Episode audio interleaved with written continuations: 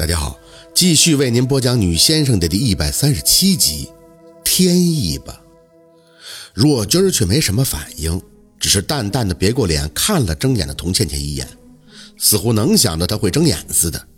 手上好握着的那个孩子，他叹了一口气：“我知道你是自杀的，怨气大，不求你理解，这也是没办法的事儿。要不然我也不能做这工作，别怪我啊。”说着，若君先把他的孩子放到一边，然后快速的又拿出一些肉色的线。这次缝合的速度很快，而且针脚很小细密。缝好以后，若君拿着抹布对着童倩倩的小腹一擦，直接把自己掏出孩子时带出的那些恶心巴拉的东西给擦干净了。擦完后，就顺手给童倩倩的小腹上贴了一个肉色的胶布。宝四退了几步。头兀自的摇晃，心里的有些疑惑好像就要渐渐的解开了。童倩倩的眼睛虽然睁着，但是无神。宝四想，就算她是满肚子的怨气，也做不到现在坐起来跟若君拼命吧。不管这孩子是怎么怀的，至少是人家的孩子呀。谁能看着自己的孩子被生子呼啦的从肚子里掏出来？若君像是不太顾得上他。又开始忙活他那个只有小耗子大的孩子，拿过一个小小的塑封袋。宝四还以为若君是要把孩子放进去呢，其实不是，他只是把那个包着指甲和头发的红纸放进去了。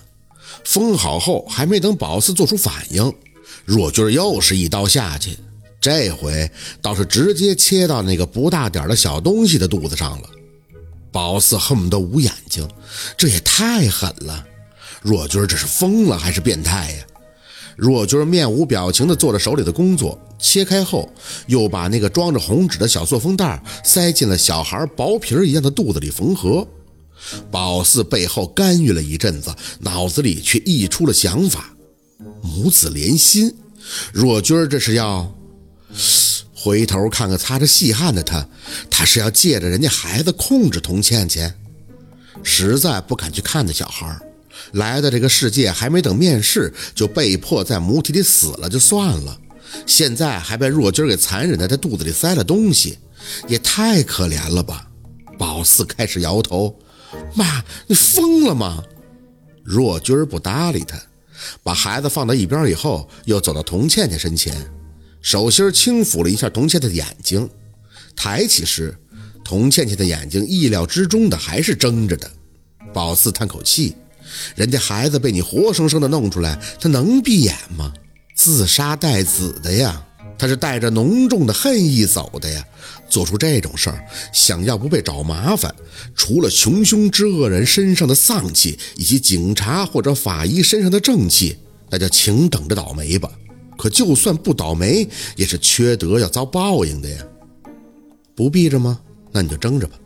若君淡淡的说着，手上却大力的一抽，猛地就把童倩倩脖子上刚缝的很松的红线给拽出来了。宝四嘶了一声，不自觉的就摸着自己的脖子，看着若君就当着童倩倩的面把红线缠到了那个小孩子的身上，脑子里轰的一声，懂了，这红线上的血应该就是若君的，他用沾染了自己血的红线去缝合了童倩倩的脖子。一圈下来，再加上掏出了人家的孩子，这红线已经妥妥的沾染了童倩倩的死气还有怨气。可若君把红线绑在人孩子身上了，再想想孩子肚子里的东西，很显然，若君是要借他的孩子控制他，所以他才不怕童倩倩找他麻烦。母子连心，果然是彻底印证了宝四刚刚的想法。嗡嗡，宝四正看着他拿出一个黑色塑料袋。若娟兜里的手机就嗡嗡的响个不停，她脱下手套，拿出手机看了一眼，有点不耐，可想了一会儿，还是接听了。怎么了？几点了？你还不睡？喉咙咕噜一声，是自己，宝四他自己给他打的电话。宝四默默的凑前，听着手机里自己出口询问：“妈，你们那是不是有个脖子要断的女孩子送过去了？叫童倩倩的？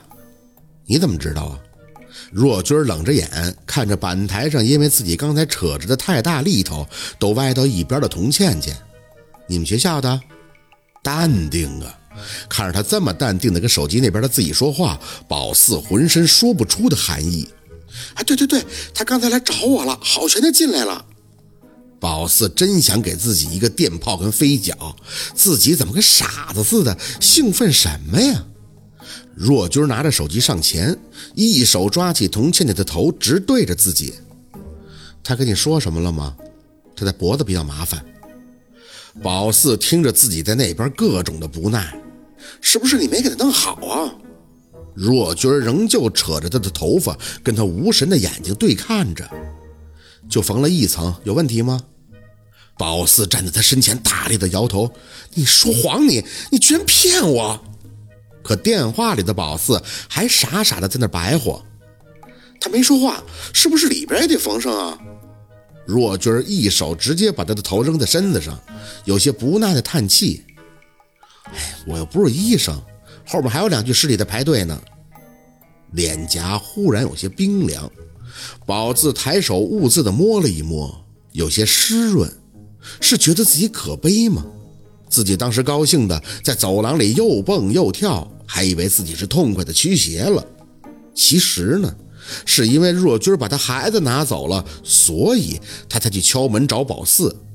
可是他说不出话呀，为什么？一来是脖子没接上，二来嘴里还有红纸封喉啊。摇摇头。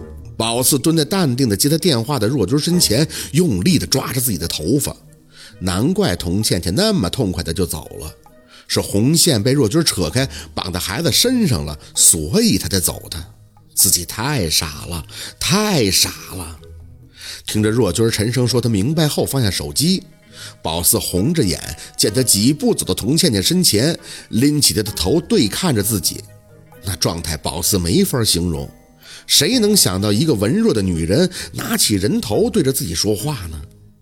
哼，我知道你凶，但你不是我的第一个，当然也不是最后一个。不要想着找我女儿麻烦，也不要觉得你本事很大，试图让她知道什么。她是不会跟你近距离接触的。从这一刻开始，你的孩子就在我手里了。火化前你最好给我老实点哼，我这人呀，不喜欢赶尽杀绝的。只要你乖乖的不再找我女儿麻烦，这后路我给你留；否则的话，我就在火化以前把钉子敲进你的头盖骨，让你魂飞烟灭。不是开玩笑的，火化师会给我面子，加大火力，让你连个渣儿都不剩的。只是啊，我不想那么做而已。至于你的指甲、头发还有红线儿，这个我必须保存。只要你敢找我麻烦，我就让你重复死亡带来的痛苦。各种深浅，我想你懂。若军儿就跟神经病一样的絮叨了半天，语气时而寡淡，时而威胁。最后，他把童倩倩的眼睛用力的闭合，然后在她的睫毛处涂着胶水粘黏。你既然死了，这孩子对你来讲其实也都没有意义了。可我需要的，死的人是没有痛苦的，可活着的人还要不停的承受。没有你的孩子，我全身都会烂的。所以，宝四定定地看着若君，吐出轻飘飘的五个字：“我得吃了他。”胸口似被巨石打击。若君，这死孩子。